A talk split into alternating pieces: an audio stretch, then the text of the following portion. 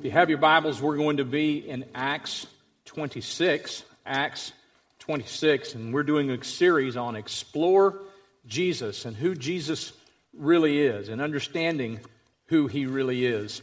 And there are lots of good reasons to believe in Jesus. You know, I'm it's night 2015 and I was reflecting on 30 years ago because it's this is about 30 years when this is being written from the time Christ has died, from his death, burial, and resurrection. This is about 30 years, roughly, after that, that we see this happening with the Apostle Paul, who uh, arguably uh, was the most demonstrative, demonstrative and one of the most passionate religious individuals in the world at that time, seeking to stomp out Christianity, to literally exterminate Christianity.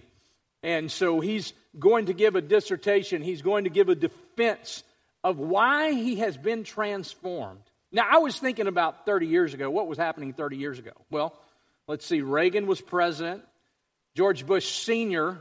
was the vice president. It was also the year that Tina Turner came out with a song, What's Love Got to Do with It, that now we can't seem to get away from. Uh, new Coke. Coca Cola decided it wasn't enough to have uh, years, decades, and decades of enormous success, they tried, decided to change it and make it New Coke. And then they realized that was a colossal mistake, and they went back and called it Classic Coke, Old Coke. Uh, also, uh, there were other things that were going on of great importance, like the Los Angeles Lakers had just, just defeated the Boston Celtics in a series of the NBA Finals. Multiple things that were happening that if someone asked you about, many of you watched that game, many of you uh, watched the elections, many of you were familiar with things that were going on. There were other things, world events that were going on as well. And many of you remember those times. And if somebody said, hey, that didn't really happen, you go, hey, I remember when I was sitting, where I was sitting when I heard that or when I watched that or when maybe I, maybe I was actually there. I remember the first time I drank New Coke. You know what I mean? You, you remember those.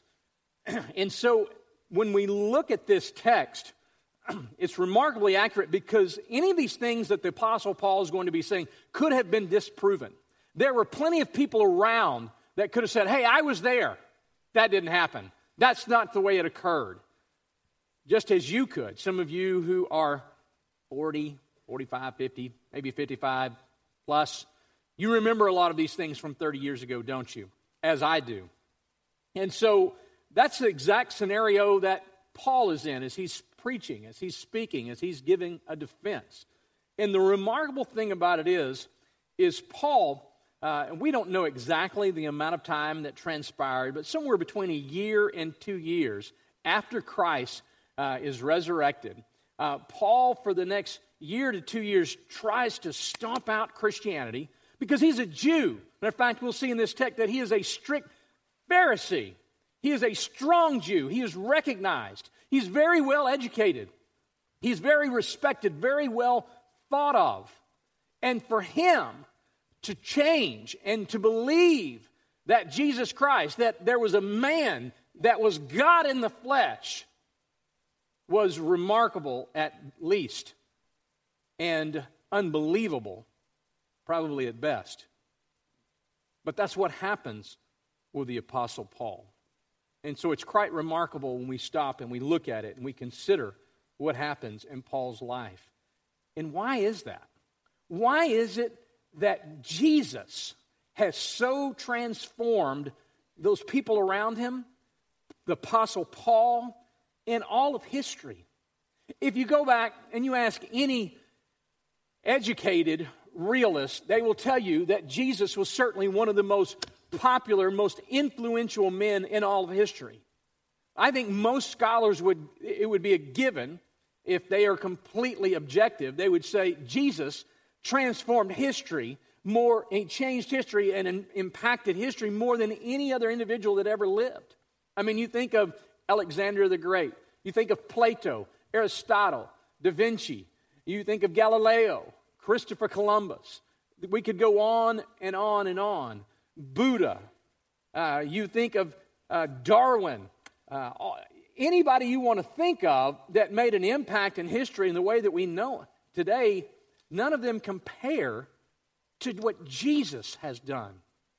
to the millions and millions of people who have given their lives to Christ and followed him, to the millions who have suffered and died for their faith and belief in Jesus Christ, for his teachings.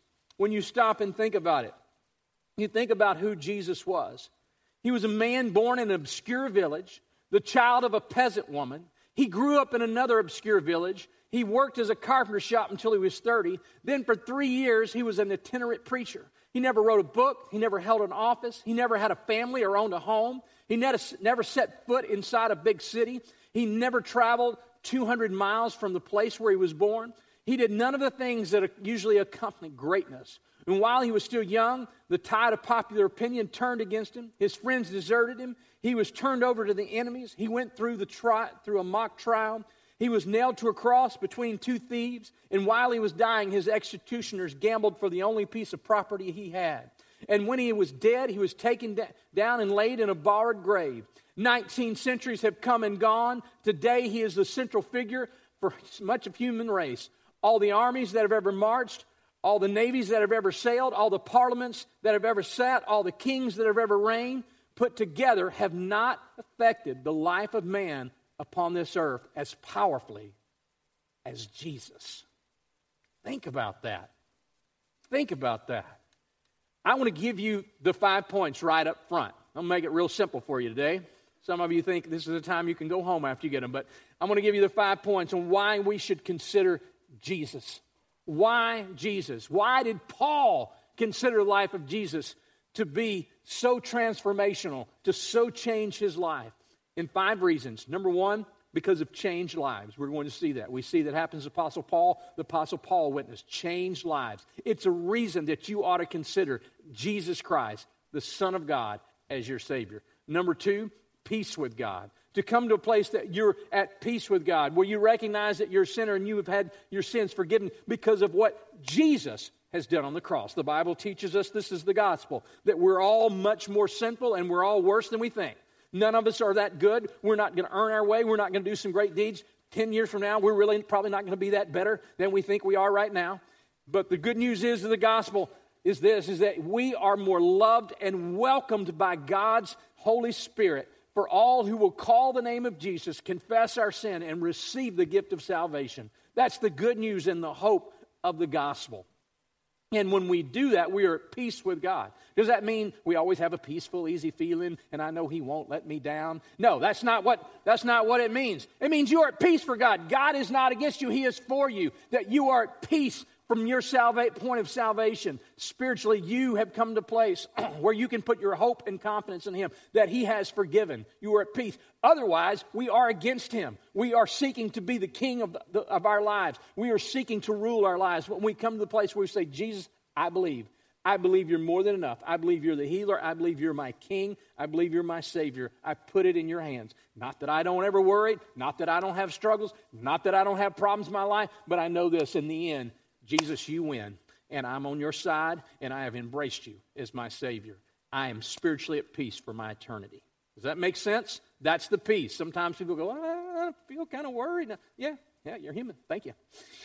But you are at peace once we trust Christ as our Lord and Savior, once we put our hope in Him, we can be spiritually at peace for our salvation and for our relationship before God. Number three, prophecy. The prophecies are given.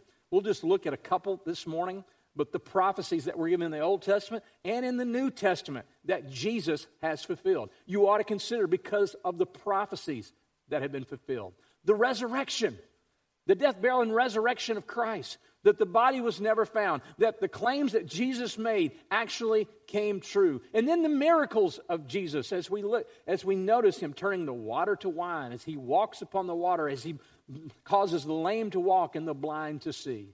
And then number five, the impact that it's had upon the world.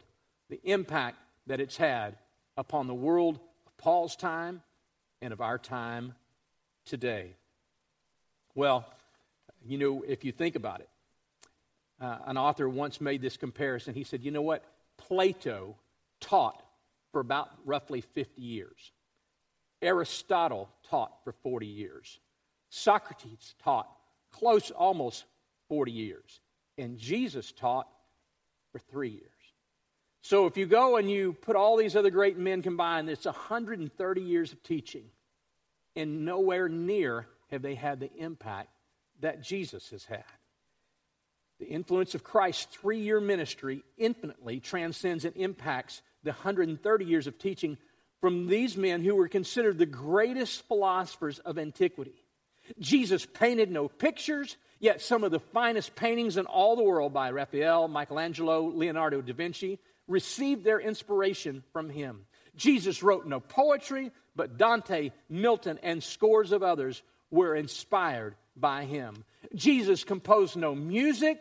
Still, Handel, Beethoven, Bach, and Mendelssohn reached their highest perfection of melody in hymns and symphonies as they composed praises to and about Jesus. Every sphere of human greatness has been enriched by Jesus. Certainly, Paul has come to this conclusion to the point that he will give this defense. He will be willing to share the gospel instead of trying to just get off from the charges that have been ledged against him that are false and bogus. Paul uses this opportunity because he's been called by God to share his faith. Let's see what the Apostle Paul, arguably, uh, certainly one of the most 20 influential men in all history as well, and let's see what is it that transformed him? What is it that makes him so bold? And this, as he's standing before Agrippa, beginning in chapter 26, it says, So Agrippa. Now, remember who Agrippa is. You've got Festus, who is the governor at this time from Rome, but you've got Agrippa, who is kind of the vassal king over all of Palestine, most all of Palestine. Now, who is Agrippa? Well, let's remember this. Agrippa's, his great grandfather was Herod the Great, who sought to what? to kill Jesus. Had all the babies in Bethlehem murdered at around the time of the birth of Jesus Christ. So that's Herod the Great. Then Herod the Great has a son, uh, the next Herod. And you know what this Herod does? He has John the Baptist beheaded. By the way, Paul is very aware of Agrippa's family, all right? Everyone is. So his great grandfather seeks to kill Jesus as a baby and massacres uh, scores of babies. Number two, we've got uh, Herod the Great, his grandfather, who uh, has John the Baptist beheaded, Jesus' cousin, the forerunner who's proclaiming that Jesus will come. Then his father has James, the first apostle that is killed and murdered, is done so by his father, Herod Agrippa the first. Okay? There's not a good track record right here for the Agrippas and Christians, and there never will be, and there never is. Matter of fact, it ends here with Agrippa the second. Now you've got Agrippa the second, And Paul knows fully well who he's speaking to, who he's talking to. He's a Jew who's been loyal to Rome because it has been financially prudent to do so, because he's been able to keep the power that he has. Just as his father and his grandfather and his great father. And he wants to stomp out anything that threatens him. And then Paul said to Agrippa, Agrippa says to Paul, You have permission to speak for yourself. What has transpired is the Jews want to kill him. They want him to come back to Jerusalem. They want Agrippa and they want Festus to send him back to Jerusalem so that they can kill him because he's been speaking and teaching the gospel. And he's been not only teaching it to Jews who are converting, but also to Gentiles. And so they have asked for Paul to be sent back, and they want to kill him. There's a plot. But then Paul stretched out his hand and he made his defense, apologia. This is the word we get for apologetics. Just like next week, we will teach apologetics. This is Paul giving his apologia, his apologetics. He said, I consider myself fortunate, that is to you, King Agrippa. Now remember the history of King Agrippa, and he's saying, I consider myself fortunate. Why? Because he knows King Agrippa knows all the Jewish law. King Agrippa is an expert in Jewish law. Festus uh, who's been the governor of the Roman, he doesn't understand all these charges. But he says, I'm going to make my apologia, my apologetics today against all the accusation of the Jews, especially because you are familiar with the customs and the controversies of the Jews. These controversies that are going on, these claims of Jesus Christ that he's made, the, the death, burial, and the resurrection, you're very aware of all these things. And therefore, I beg you to listen to me patiently. My manner of life from my youth, spent from the beginning among my own nation in Jerusalem, is known by all the Jews. Everyone knows how I was raised. Everyone knows I, I, um, I studied under Gamaliel, who was regarded as probably the greatest teacher of that day for Judaism. Everybody knows my credentials. And he continues, and he says, and how among my own nation in Jerusalem, I'm known by the Jews. They have known for a long time if they are willing to te- testify according to the strictest party of religion, I have lived as a Pharisee. He is a devout, strict, highly conservative, fundamentalist Pharisee. This, this is as conservative as you, as you can get. And now I stand here on trial because of my hope. Catch that word. Because of my hope. Now, that word is deeper and richer in the Greek than it is in the English. In the English, we go, I hope that happens. I hope the Cowboys eventually win a game. I, I hope the Rangers make the playoffs. That's kind of a weak. I just, you know, don't have a lot of confidence, just hope it goes well. But this word in the Greek, hope, means confident expectation. I confidently expect this to happen. I confidently expect this to occur. And so he says, because of my confident expectation in the promise made by God to our fathers, God had promised a Messiah would come. He believed that. They believed that. To which our 12 tribes hope to attain as they earnestly worship night and day. And for this hope, I am accused by the Jews of the king. Why is it thought incredible by any of you that God raises the dead? Paul's laying out the case here. He goes, I'm here because of my hope, because I believe in the scripture. I have confident expectation in what the Bible says and what the prophets said. And I'm here because of that. And I also believe and know that God has raised Jesus from the dead, just as Jesus raised Lazarus from the dead. And why do you think that's so incredible? Do you not believe that God could do anything? I myself, in verse 9, was convinced. I thought to do many things in opposing the name of Jesus Christ. Why? Because he was a strict Pharisee. And the one thing that God could never be was a man. They wouldn't even speak the name God, they wouldn't speak the name Yahweh. Much less would they have ever thought that the Son of God, that God could come in the flesh. And so this is tearing or exploding their paradigm. He continues here and he says, I was opposing the name of Jesus Christ, and I did so in Jerusalem. And not, I not only locked up many of the saints in prison after receiving authority from the chief priests, but when there was, but I was there when they were put to death, and I cast my vote against him, which means he was a part of the Sanhedrin, the high council who made the final decisions. And when he said, I cast my vote, the Sanhedrin, when they were uh, voting on something, particularly on uh, the accusation of someone who might be guilty of a crime worthy of death or excommunication or prison, then the Sanhedrin would vote. And if they voted positively, it was a white rock. But if they put forth the black rock, it was the picture of guilty. And he's saying, I did this. And probably, uh, if we go back in the book of Acts, we see that when Stephen, the first martyr, that Paul, that they put the cloaks at his feet, Paul had passed the stone, uh, presumably of death, that Stephen was guilty. And he's probably making a reference to this that I've cast my vote against them and I punished them often in the synagogues and tried to make them blaspheme. In other words, he got them, tried to get them to renounce Jesus Christ, that Jesus Christ was a lie, that he had not been, uh, that he had not been crucified, died, and raised again on the third day. They, he tried to get them to blaspheme the name of Jesus. And in raging fury against them, I persecuted them even in to foreign cities. It wasn't enough to just Jerusalem. I was going anywhere and everywhere I could to find them. In this connection, I journeyed to Damascus with the authority and the commission of the chief priests. In the midday, O king, I saw on the way a light from heaven, brighter than the sun that shone around me, those who journeyed with me. And when we had fallen to the ground, I heard a voice saying in Hebrew, which was probably Aramaic, which was the street language of Hebrew in that day. Saul, Saul, why are you persecuting me? It is hard for you to kick against the goads. Now, a goad was a sharp instrument that you would use to prod oxen, and, uh, and just, just the way Maybe sometimes people use sticks today, but they, that was the way that they kind of got the ox to go the way they wanted, or if it stopped, they'd take that sharp stick and they would goad him. But this is also a proverbial expression that was widely understood and widely known during that time.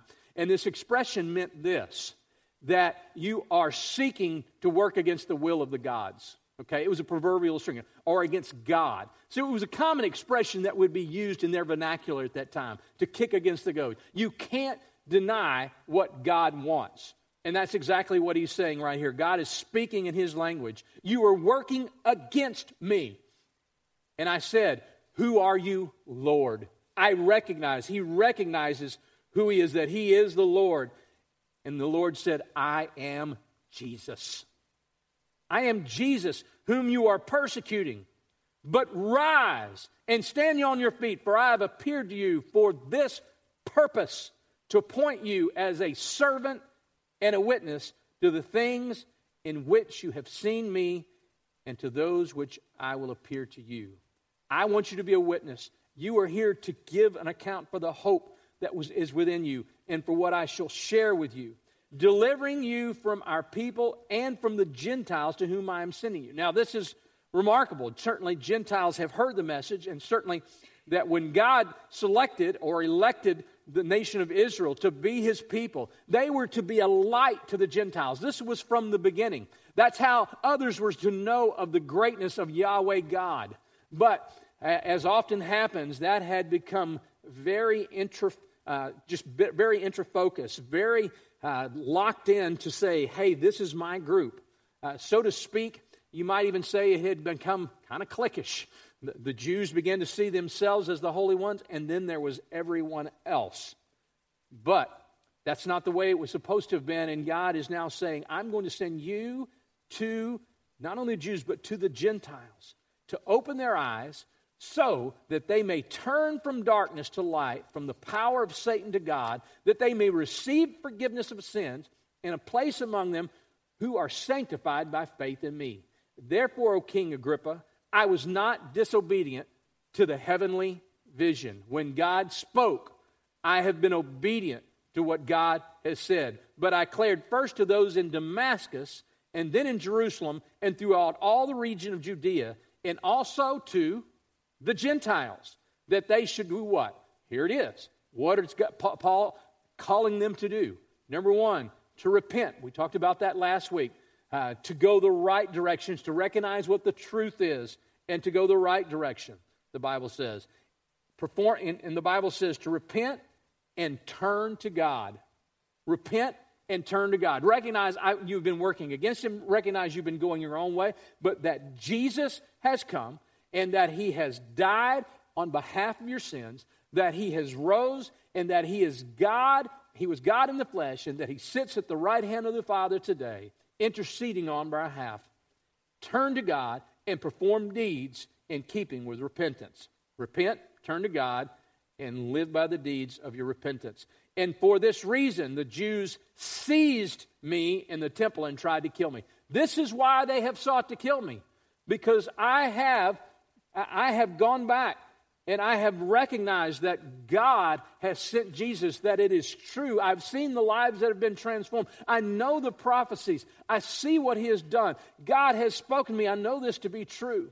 And to this day, I have, the Bible says, I had the help that comes from God so that I stand to testify both to small and great, saying, not, saying nothing but what the prophets and Moses said would come to pass. Again, we see the prophecy that Christ must suffer. If you went back to Psalm 22, you would see the, the, the psalm of the suffering servant. And then by that, by being the first to rise from the dead, he would proclaim light both to our people and to the Gentiles. You could go back to Isaiah, and we can see the prophecies in Isaiah where Jesus alludes, or where, excuse me, where the prophet Isaiah alludes to the coming Messiah and the one who will come.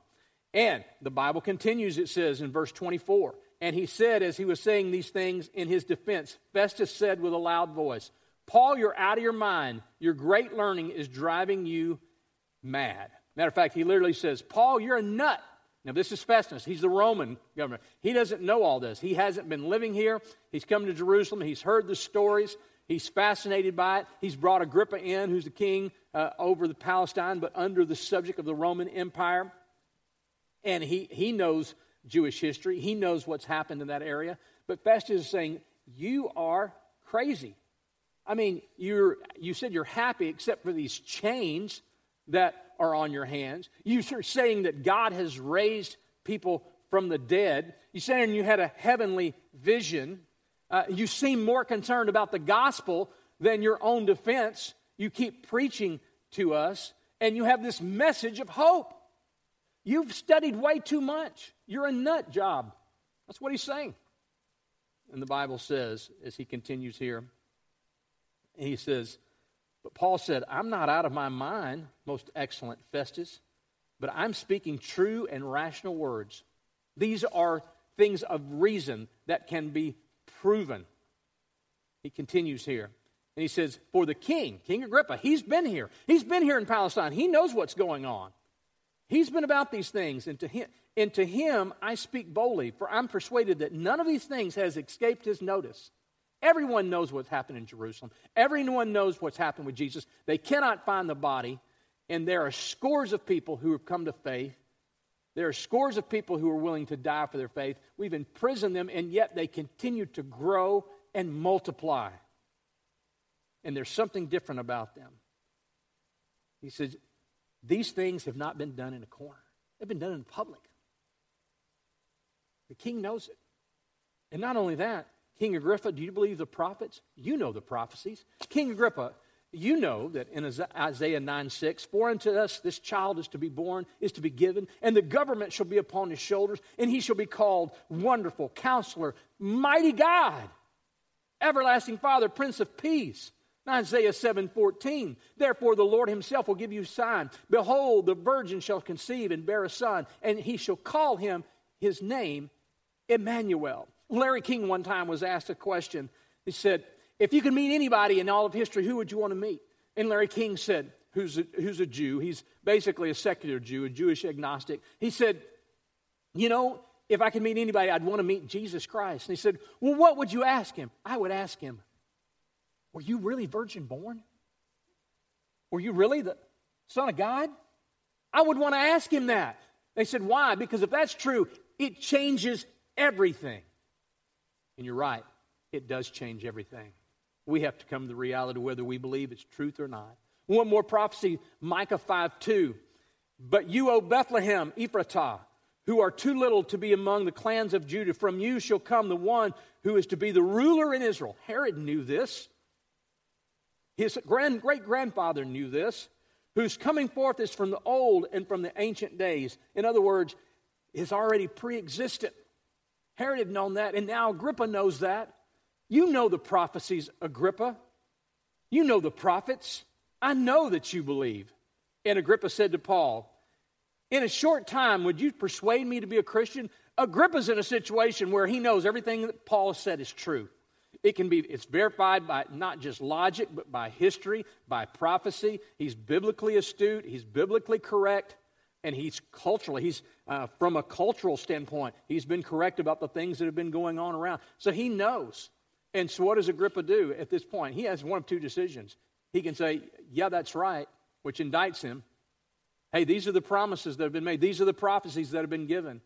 And you know Jesus is fulfilling these. But what does he say? Hey, I'm right here next to Festus. You know I'm the king right here, and you know this, is a good deal for me. And I've got the Jews over here, and I've got the most prominent people in Caesarea here. He goes, Do you think you're going to persuade me in a very short period of time? Basically saying, I know what you said is true, but you think you're going to get, get me to just make this decision right now?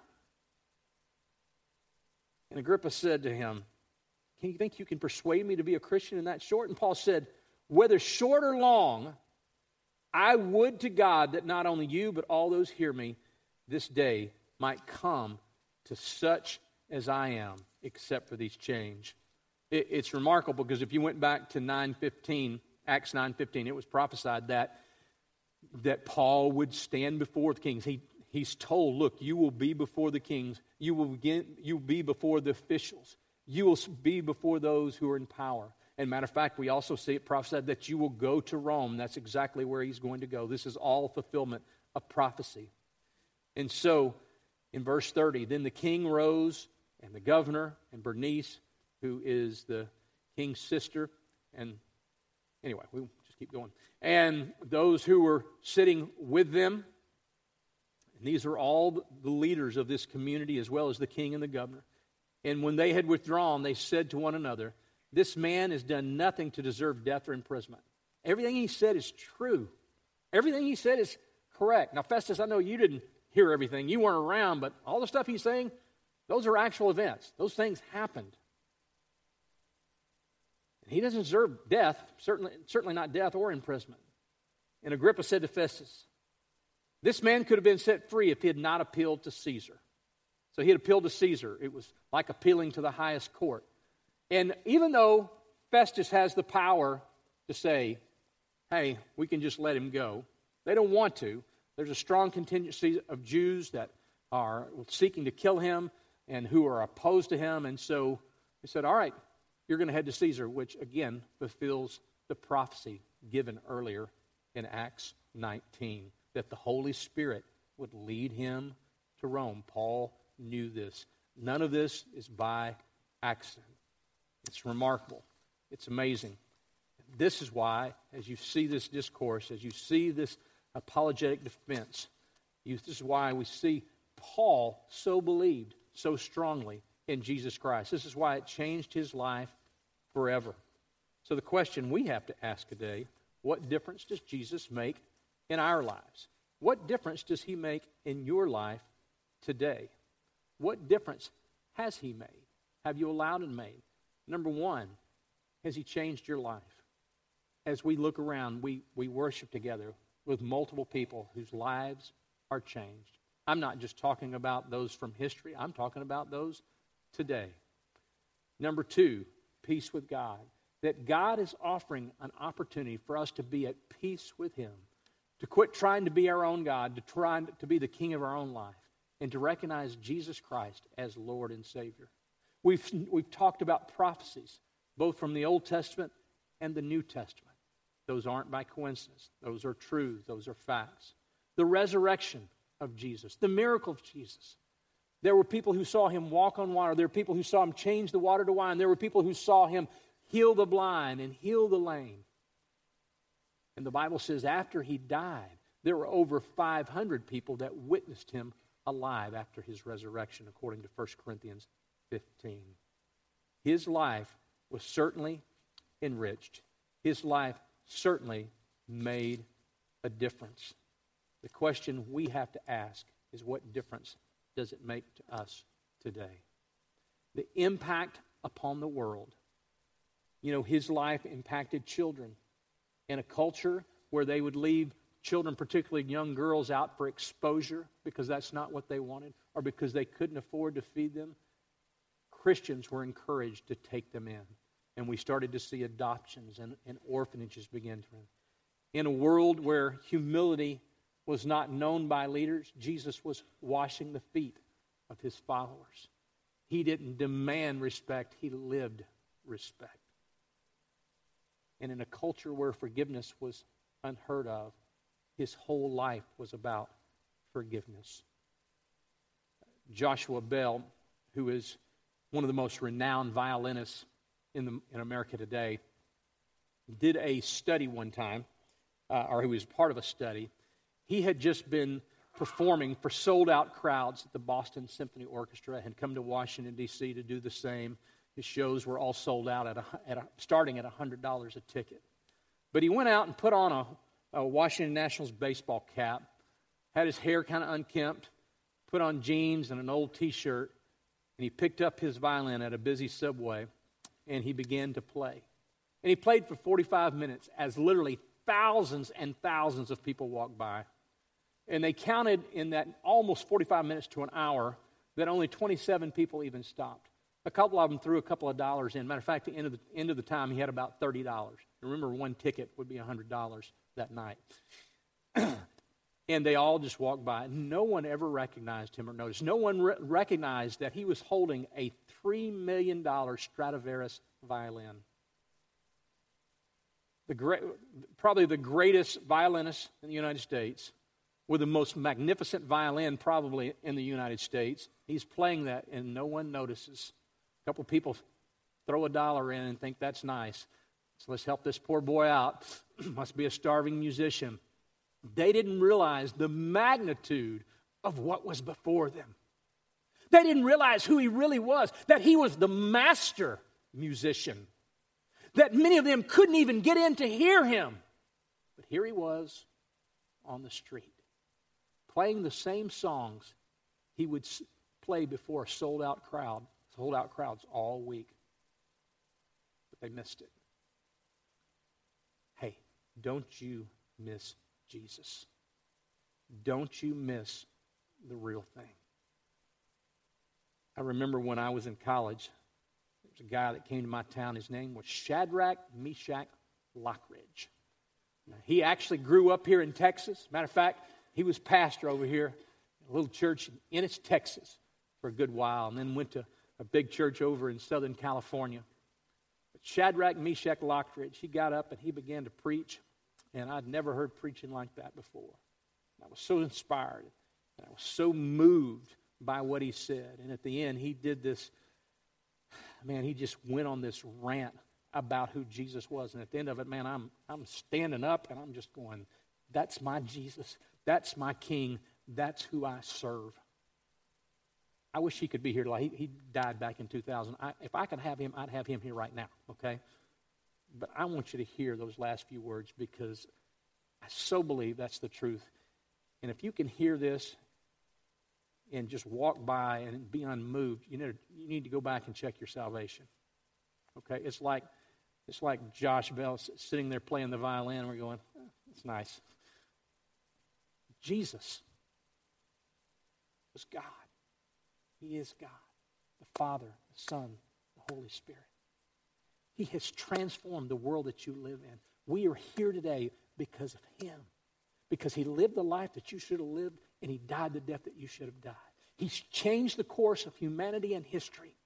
And literally, millions and millions of people have given their life. Even Bono from U2 said, You know what? As I look at Jesus and I see what he's done, he said, I can't say he's a great teacher because I look over the course of history and the millions of lives that have been transformed, and I have to make the decision either he is Lord or he's simply a crazy man. Exactly what C.S. Lewis said over, 60, uh, over 75 years ago. The question is Is Jesus your King? Father in heaven, we thank you the King of the universe, came to live the life that we should have lived and die the death that we should have died. Lord, he who knew no sin became sin that we might be able to become the righteousness of God. So, Lord, we praise you. We thank you. Lord, if there's one here that doesn't know you, I pray that you would draw them by the power of your Spirit this day that they would come to that place where they say, Jesus, I recognize I've been trying to run my own life, but Lord, I recognize you are the King. Become the King, become the Savior of my life. I commit my life to you. Lord, thank you so much for this precious time.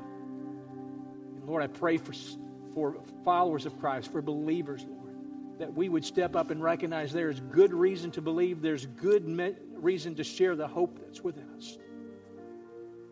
Lord, we thank you changing our lives, for giving us a future and hope that cannot be taken away. We give you praise and glory in your name. Amen. In front of your seats, there's a yellow card. And uh, if you're a visitor, please pull that out and fill that out with as much information as you're comfortable. If you're a member or a visitor you'd say, hey, I'm ready to take a step with God, I'm ready to be baptized. I need prayer. Write that prayer request on there. I have a question whatever God is leading you to do, I want to encourage you to take that step this morning. And then after that, we're going to receive our offering. We're going to have one verse of this song, and then we're going to receive our offering. And as we receive that, we invite you to give as an act of worship. It's a way that we show who our King is as we worship, as we give unto Him.